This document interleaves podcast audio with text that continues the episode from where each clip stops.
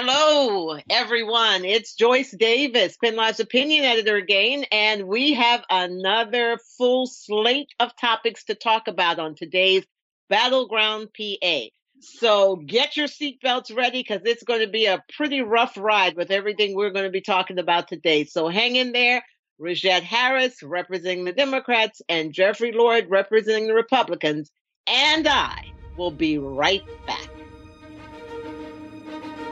This is Battleground PA, a Penn Live podcast discussing the issues that matter to Pennsylvanians and documenting the events in our state that will shape the battle for your vote in the 2020 presidential elections. Okay, we are back. And if you would like to join us, you certainly can do so at Twitter at Battleground PA or at Facebook at Battleground PA. And of course, we welcome your comments and questions at topics at battlegroundpa.org. That's an email. So why don't we get started? There is one bit of good news I want to say before I welcome in Rajette and uh, Jeffrey. We are going to continue our conversations on Facebook Live to let you guys chime in. We know you want to have some opinions real time sometimes. So we are going to begin doing Facebook Live Battleground PAs. And the next one will be on Thursday at 5 p.m. on Penn Live's Facebook page. So it'll be a Battleground PA live. And we invite you to join us. We will keep you posted on when the next will be, but we think this will be a regular thing. So, hello, Rajette. Hello, Jeffrey. How are you guys doing? Hello, President everyone. accounted for. All right. Very good to have you guys here. I hope you're revved up and ready to go because, look, again, I mean, I sound like a broken record. We've got a lot to talk about, but we really do. Let's start. Why? Why? Why, Jeffrey, is the president's campaign challenging mail in ballots? We need mail in ballots. What is that about? Do they really think there's fraud and bad stuff happening? Yeah, absolutely. I mean, I would call your attention to what's been going on over there in New Jersey. Fraud charges, piles of ballots were thrown out, mail in ballots, they went 100% mail-in ballot. Now they've got uh, New Jersey Attorney General, a Democrat, I might add, has got four men accused of committing fraud in Paterson, New Jersey, entirely vote by mail. There were something like 150,000 people in the city. They had claims that disqualified about 800 ballots. There were a group of them that were bundled and placed into a mailbox. Another thousand were rejected because of the person who dropped them off didn't correctly fill out things. I mean, it's a mess. I hear you. Let's hear what uh, I mean. The Democrats, from what I've read, we'll hear what what uh, Rajette has to say. Say this is just a chance, an opportunity to try to suppress the vote. I mean, New Jersey is not Pennsylvania, but what do you say, Rajette? It's just another distraction. Republicans have actually, in the past, been very good at absentee balloting, mail-in voting. Let's look at the military uh, that votes overseas. Those votes usually overwhelmingly go for Republicans you know, as Chris Christie and a Roe and a few other Republicans said this week, you know, right now the president is losing. And I honestly think that this is a plan that he's starting now implanting in people's minds that if he loses on November 3rd, which I honestly believe if the election was held today, he would, that it was rigged. We all know how he is. He's the best. He wins everything. He never loses. So if he loses, it, it must be because someone cheated. Well, so uh, I really think this is a plan that he's starting to implant in people's heads. So when he well, loses, uh, he can say it's because they cheated the mail-in voting, which is uh, just ridiculous. Let's just recall that we've spent the last four years with Democrats saying the president cheated, that he used Russia to win the election. They're the ones that have been doing this, not us. Well, actually, that was United States intelligence that said that Russia interfered with the election. Democrats just believe the intelligence, whereas Republicans don't want to.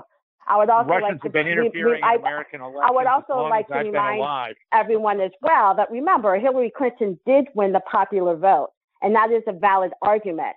Whether or not the popular vote should decide who wins elections, or if we keep the electoral college, which we have now. Hillary did not win the popular vote in Pennsylvania. In Pennsylvania, okay. Well, but the issue is here too is that I mean we really do have to figure out a way to get the mail-in voting right. We're still in the middle of a pandemic where there's still people who are vulnerable but still would like their. But I voted by mail, and I'm glad, and I will vote by mail from here on out until there's a vaccine. And in the past, as Sinceré Harris, the state's Democratic executive director, noted, it, this whole vote by mail was a bipartisan proposal passed by the Republican majorities at the Capitol. So this was also a Republican decision. I mean, but suddenly they're moving against it because of the president. Well, I, I think we're going to. Or could it be yeah. because more Democrats voted than Republicans did in this primary, and therefore Pennsylvania state that the president needs to win again?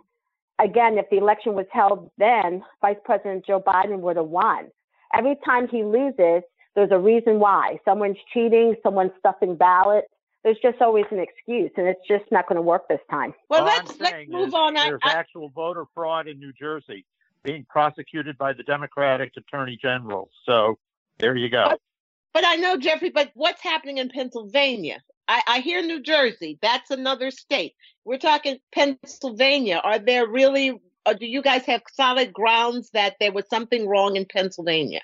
Well, no, it's just that I think that it can happen, and God forbid that we don't have an overwhelming victory by one or the other candidate. The minute the election victory is declared for whomever, and there are ballot disputes, we're going to have a problem.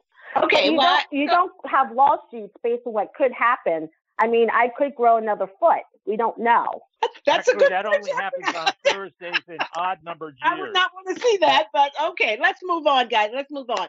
I do want to give a little thought here, a little discussion to the Supreme Court, because there's been some shockers. First of all, you know, two of them I would say were at, on the other side of the conservative agenda, but one I think fits the what what President Trump would want. The two that were shockers was the Supreme Court decision on the Louisiana abortion moves, uh, law moves. And then the, the other one was on the funding for religious schools. That was pretty much a shocker as well and then of course the lgbt issue that that no they can't be discriminated against. I mean these things what's going on with the supreme court? Are you guys not happy about what they're doing jeffrey?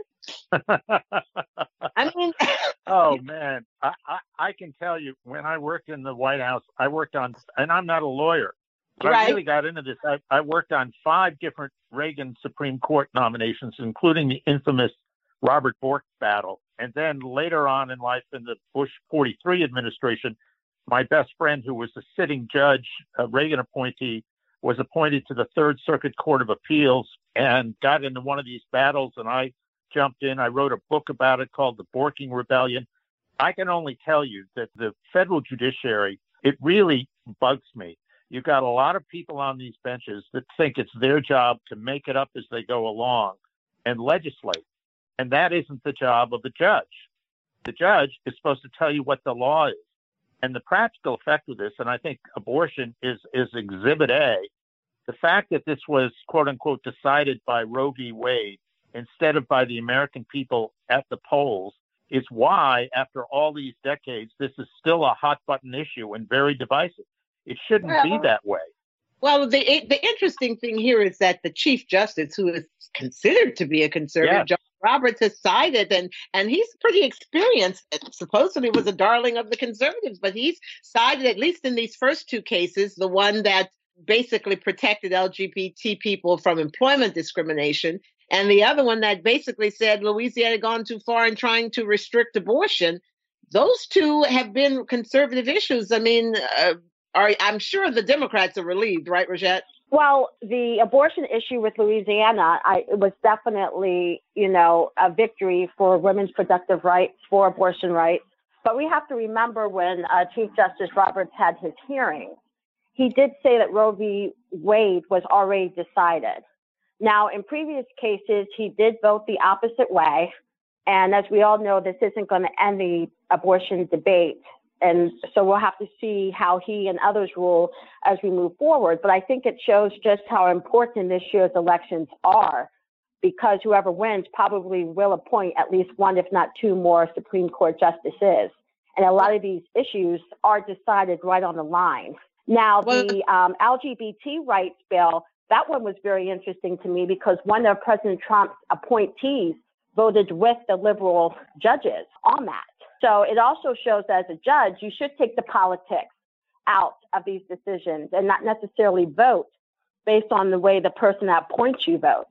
Now, the uh, school funding bill, I myself went to a Catholic school, but I actually disagree with that decision because even though a lot of these religious schools receive funding, they don't have to abide by the same procedures, policies, and guidelines that public schools do. So I do think that if these schools are going to receive funding, then their teachers and their those schools should have to abide by the same policies, procedures, and guidelines that public schools do. So that's going to be interesting to see what happens to that as we move forward. Which basically means not to discriminate. If if someone isn't of the same religion or something, they need to be following the same kinds of rules that public schools would follow if they're getting tax dollars. You agree with that, Jeffrey, or you're you're at odds? Well, I, I I agree with the Chief Justice here that you know I think he said I have this in front of me. I'm quoting here: a state need not subsidize private education, but once a state decides to do so, it can't disqualify some private schools solely because they're religious. Quote unquote. Yeah, exactly. Well, uh, well, let me just say we're going to end this, but I will say one thing I've noticed. I think uh, Rajette, you've kind of come down agreeing with the vice president on this one because he also says all of this underscores the importance of elections. So we once again have found common ground. So let me break here. I will come back and then we'll turn to another tough issue. What is going on with Russia? and the the White House. So stay tuned. We will be right back.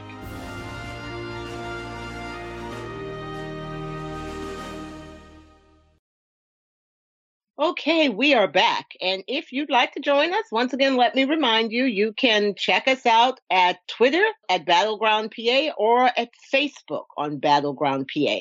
And you can send us a message, an email at topics at battlegroundpa.org. So let's turn our attention to international, to the globe. Jeffrey, it's a little disturbing that the president may have or may not have received briefings about Russia targeting and paying a bounty to Taliban to kill American soldiers in Afghanistan. And I think Penn Live actually had a story about two Pennsylvania youth that may have been targeted by this. What is that about? Does the president would the does the president not get briefings from on on important issues like this? Can well, we believe have to, Well, what you have to do is make sure that the information is credible and accurate. And I would point you to the Bush administration. Do we all remember weapons of mass destruction? And the president was told and told Americans that Saddam Hussein, according to American intelligence, had weapons of mass destruction, and therefore he was invading Iraq. He invaded Iraq, got there, and oh, no weapons of mass yeah, destruction. I, I get that, but I think you've jumped ahead. The the issue is whether he was even told. It's one thing to be told and then to ask well, for yeah, investigation and make let, let, make sure that it, it is correct. But he says he wasn't even told, and investigating by the Associated Press apparently has, has said that the White House officials were aware as early as to 2019 of this information. Yeah. It, it, just maybe it, it's it's maybe. it challenges my my. cred. I mean, why wouldn't they want to make sure the president knew that America that they had reason to believe American troops were being targeted? Because I mean, if the information isn't credible, you don't float it out there because what if the president acts on it? But but but that doesn't make sense, Jeffrey. I mean, I've been at well, the international lab sense. too, and I've of worked in international broadcasting, and and you tell them, and then they make the decision to be able to determine whether and to get more information to make sure it's credible. I get that. Right, but, as I say, we've been down this road and it ended very badly. That's exactly why you don't, don't do even it. No, that does not make sense. That really does well, not. But, I, would, uh, I would just like to say that the fact that the White House keeps blaming the media for quote leaking the information to me tells me that it is true that and that he was briefed on it. That's like deflection 101. When something comes out that you don't want out, then you blame someone else for leaking it instead of dealing with the issue at hand. Also, the president said that this whole story is a hoax. We've heard that before too. Every time he calls something a hoax, it turns out not to be a hoax. So, you know, if you look at certain cues that the White House is giving out, it's just unfortunate that we had soldiers who did die. And if this is true, it yet again underscores the president, this administration's connection with with Russia.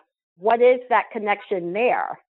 I mean, do they have something on him? Is that why he doesn't want to release his tax reforms? Is there something uh, connected with his money, with his businesses? I just think this is a deeper, you know, a deeper story. I, I think we're, you know, we're launched into the area of conspiracy theories. But let's just take Joe Biden at his word. I want to know why he, he was vice president of the United States for eight years.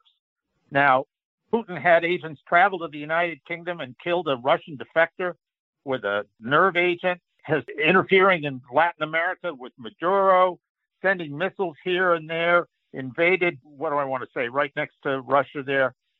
My point is, where was the Obama Biden administration? They didn't do anything. They didn't do anything. Yeah. Well, it's not a, it's not a conspiracy theory. And suddenly now, and suddenly now he's got concerns about Russia. So let's do it this way. Let's just say he's elected. So then I expect on the day after he's sworn in, he'll take revenge on Russia. He'll he'll get the CIA to kill Russian agents. He'll send lethal aid to Ukraine. He'll work with allies to get Russia and Cuba out of Venezuela. He'll withdraw from an arms deal. Is he going to do any of that? Of course he won't do any of that. He didn't do any of that stuff when he was there. I'd like to thank you, Jeffrey, for making my point because instead of dealing with the issue, you revert back to talking about the Obama administration. This has nothing to do with the Obama administration. There are sources it, it from the, the intelligence. There are, but there are sources from the intelligence agency that are saying that the White House was briefed on this back in February. So let's deal with that issue. If they were briefed back in February, why wasn't something done about it? That's if really the issue briefed. at hand. Uh, Joe Biden did a press conference yesterday, and this is something he would know firsthand because he worked in the White House. And he said about the daily briefings that he received. Now, reports were told that President Trump doesn't really like reading the briefings. He prefers to be told them verbally. But even still, his administration had that information and they did not act on it. And I really so hope and I believe is- that Congress is going to be investigating this because we need, you know, we deserve answers. Well, I well, wanted Jeffrey, to I would explain say what you're that telling there are a me- lot of What you're Republicans telling me that is are that Joe Biden had the well. information and did nothing. That's what you're Right. telling me. All right, we agree. All right, we've we've got a problem over there, but I'm talking about now, Jeffrey. Now it looks like even the Republicans. I mean, I see uh, uh, Cheney uh, is is is really up in arms. They want this looked into. They want it investigated. I just think that it, right now it looks like we all have to focus on what is Putin up to. At least finding it out. We can't ignore it. Don't you agree with that? Don't ignore Oh, this. yeah. Well, into it. well, look, I mean, I get your Putin point. I'm not disagreeing with you about because I was there and reporting at the time with the with the weapons of mass destruction. So you are absolutely one thousand percent right there. But still, it needs to be investigated. It can't be swept under the rug. Sure, and- I, I'm Yeah. all I'm all for that. But but Right. listen, Putin has been has been making trouble for the United States through the Bush administration, the Obama administration, and now the Trump administration. There is nothing new here. He invaded Georgia. That's what I was trying to think of. He invaded Georgia Yeah. in 2008. Uh, when when President Obama came into office that that later that year, did he you know say let's invade Georgia and throw them out? No, no, he just rolled over and accepted it. So all so of this that's what we've outrage. But, but you're missing one important Right. point, though. With the weapons of mass destruction with President Bush, at least he acknowledged that he received that intelligence. President Trump is acting like he knows nothing about this. That's the difference. That's a huge Well, difference that we may- can't ignore. You have have to at least acknowledge you received the intelligence. When something doesn't go your way, you just don't say, "Oh, I didn't know." But there Well, is disagreement and within that's the what he does. community. I, I was listening to my friend KT McFarland, who for a while was the deputy national security advisor in the Trump era, and she's got a long history. She worked for Henry Kissinger, et cetera. She said, you don't automatically ship everything to the president. That intelligence has to be vetted before you give it to the president. And she said, clearly this was not ready. I mean, that's so in five months, so you're saying in five months that information was embedded. You know, and besides, when you're Yeah, the president, well, but when you're president, though, the buck the buck stops with you. It's the same thing with this coronavirus pandemic. The buck stops with the president as far as communication, as far as directives, executive orders, policies with the police reform. I mean, if you can't take the heat, then you shouldn't be in the position. Well, let's let's move on now. Let I, it looks like we're not going to necessarily find agreement on this topic, but it's a it's a serious topic, and I think even we agree that it's serious at, at this point needs to be looked into. But let's move let's move on to coronavirus because we got to talk about that before we close this out. And Penn Live did an editorial, and it said the governor was right. He was right to close it down. He was right to try to get the virus under control and to slowly reopen because look, we're in a better situation than many of these other states. 30 other states are having rising numbers, skyrocketing numbers. But here we do have some concerns. The cases, as we have reopened, the cases are starting to rise, not as drastically as other places. And now we're looking at a weekend, a holiday weekend period where people may be rushing off to um, you know, rushing off to beaches and to bars and all that, although they're closing down bars. Now, I don't know how you guys are feeling right now, but are we any closer to realizing that we've got to we're we're still in serious trouble with this virus, Jeffrey? Yeah, I think we're going to have problems for a long time to come until we, we you know, somebody out there uh, finds a, a, a vaccine. I think it's going to ebb and flow, and I I don't know any way around that. What we can't do is shut down the whole economy and bankrupt people. And I mean, people are killing themselves. I mean, this, this, I mean, I only know this because the guy was a celebrity of sorts. His name was Stephen Bing. Uh, and he was a, you know, a, a, billionaire and all of this kind of thing. And he had been married or had an affair with the fancy model there, Elizabeth Hurley. Well, the guy hurled himself out of a building and killed himself. And the reason was that he was suffering from depression that was brought on in part by being locked up all the time. That may be true, Jeffrey. I got that. I got that. But there are also many tragic stories of people who've gotten infected with the coronavirus and have died. And well, they are grandmothers. Saying, they are. I'm not saying I mean, don't they, wear so, masks. No, no, but you are saying. But we, Be you careful. are saying it, exactly that a shutdown when you're dealing with something that you don't know what it is and that it is spreading like wildfire, it is common sense to close it down until you can figure out what's going on. And and we're not saying keep it shut forever, but you got to get a handle on this. I mean, I know Rogette was one of the people urging for more moderation, right? I mean, so I get that, but you know, well, you know what I find ironic is that one of the pillars of the Trump administration was to, you know, keep people out of the United States, and now people are keeping us out. That's true. That's because true. of the way that we mishandled this coronavirus situation. No European vacations for anyone, no Canadian vacations. It's amazing uh, in that in in that sense. Yeah. The the bigger issue to me is that people won't wear a mask. If people would wear a mask, we wouldn't be in the situation we we we're in. We wouldn't have to close everything down.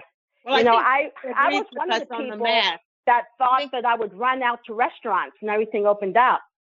I went into one store last weekend. I walked in, hardly anyone had masks on, and I turned right around and, walked and. I walked and I walked out. And you I know, mean, if establishment you're in agreement on the mask thing because you're you're going out and and uh, you know making sure that you're you're covered in masks, but there's still an issue that the president isn't doing this. But I will tell you, I will tell you, Rogette, one of the things that concerns me about Biden is that you know where has he been really on this issue? I know he's recently come out with some things, but you know what? This was such an opportunity for Biden to step out and to make some statements and to show some and to be that dynamic leader. And I- I'm scratching my head. Why has he missed this opportunity? And where is he came to, to, to Pennsylvania and didn't really contact Penn Live? I mean, what is going on? I think he's actually leading by example. Um, he's not having any rallies. Uh, the the Democratic convention is going to be virtual. They've to, uh, they've told the DNC has told all the delegates to stay home. Now, obviously, that's not going to be as exciting, but it's it's it's what's safe. I think he's leading by example. Uh, yesterday, at his yeah, press conference, example has to he- he's in telling- times of crisis. You've got to be he's able telling to everyone to to connect with your voters, and he ain't doing it. He ain't well, doing he's telling everyone, but he's telling everyone to wear a mask. Now he does do a lot, a lot of virtual town halls, and there's commercials and stuff. And I, I understand that's not the same as person-to-person contact, but you know he's got, he has to campaign in a different set of circumstances. I would, I honestly think he's leading by example, and I still say that the election was held today, he would win because to me he's the one that's showing the leadership. He's the one telling people to put the mask on. He's the one keeps telling people. Is the president still planning on his rallies? Is he going to do any more of that kind of stuff? I mean, has he learned any lessons on that? Well, I think I'm correct that there was one plan for Alabama in the next week or so, and they've canceled it. Okay. Uh, or, and or is that postponed. a state thing? Is that public health canceling, or is that just because I, I didn't think he'd get enough I, I imagine that probably has something to do with it. Yeah. But okay. but here's my point about Joe Biden is this is working to his advantage because he really does have a problem. He got out there. I mean, you saw both ends of the problem. First of all, the press didn't give him any hard questions. They just let him skate. But Joe Biden himself is standing there at the podium, uh, uh, er, oh, uh, he, he's reading off things. He's not quite sure what's going on. You know, he gets the name of this wrong. He gets the name of that wrong. That's his problem. And so the best thing they can do is keep him in his basement and have scripted appearances because once he's out, even in a favorable circumstance like yesterday, he's going to make a mistake. I mean, he was right here in Pennsylvania the other day, and he says offhandedly that there's 120 million Americans have been killed by the virus.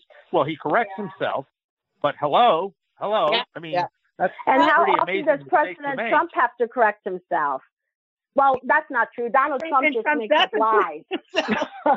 he doesn't correct himself. But that, all right. So, but, but the point is, I'm going to tell you guys on both of these campaigns, I'm the opinion editor. I'm not getting much from the campaigns from, from either one of these. I mean, I get a, a little nibble here and there, but it's like these, something is happening that these campaigns aren't really revved up in, in Pennsylvania. I can't figure well, out what I do, it is, but they're not, I, they're not dynamic in, on, on, on any side.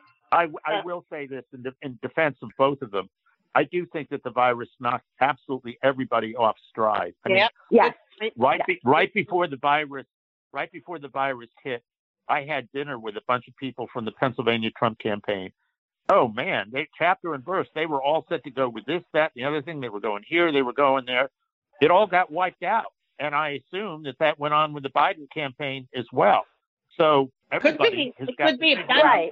I'm and, just and I've been in, and I've been part of the meetings too, and everyone's trying to figure out how to maneuver through this pandemic. I mean, you can't even canvass and go door to door if people don't want you at your door. Right. So things right. are going to be very, very different. Well, guys, we're going to have to wrap this up, but we can't wrap it up without having at least a two minute conversation on what's happening, the continuation of the protests and the moves toward police reform. Because look, we had a town hall last night, Penn Live did, and I'm gonna tell you, I was kind of blown away at the consensus. I mean, the real consensus, including from some high level law enforcement and U.S. Attorney uh, Freed was there. That look, yes, racism is systemic in the United States. That's like an acknowledgement now. And I, I mean, from someone of my age who are hearing this, I'm sitting saying, yes, we really have come a long way. I don't know if any of you want to comment on that, but I am optimistic, and maybe I'm just a namby-pamby optimist, you know, but I think change is really going to come. I think things are happening. Jeffrey? Well, let me put it this way considering what is coming up this weekend, I don't agree with, I mean, I think there are problems with Black Lives Matter in terms of their leadership. They're on on videotape saying that they're trained Marxists and they're this and they're that and all this kind of thing. But just in general, I believe they have a right, as does everybody in America, to protest, whatever their cause may be. We're coming up on the 4th of July, and I think it's a good moment for everybody to reflect exactly what is being celebrated there. And one of the things that is being celebrated there is the right, the constitutional God given right of Black Lives Matter or pro lifers or whomever to take their cause into the streets to protest, to set about winning elections. That's really what the 4th of July represents. And we should all take a moment, raise a glass to it, and then get back to business. Oh, Jeffrey, you're making me cry. Thank you. Thank you for that. All right, Bridget, how can you top that one? That's a, you know, 4th of July speech there. well, you know, the 4th of July means different things for different people. Um, but, you know, when it comes to the protests, I always say the same thing.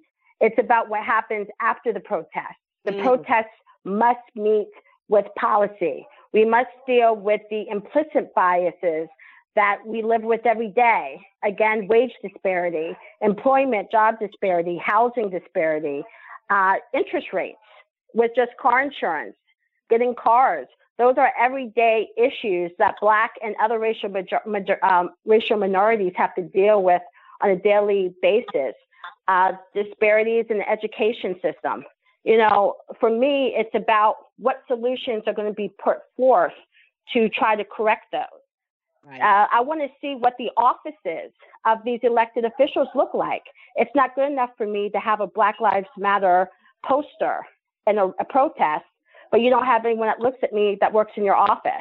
Yeah, good point. So you you know those are the things that I personally am going to look for as we as we move forward. But you know I do wish everyone uh, you know a very safe July Fourth weekend. I do hope people stay away from the beaches that aren't closing. yes, yes, yeah.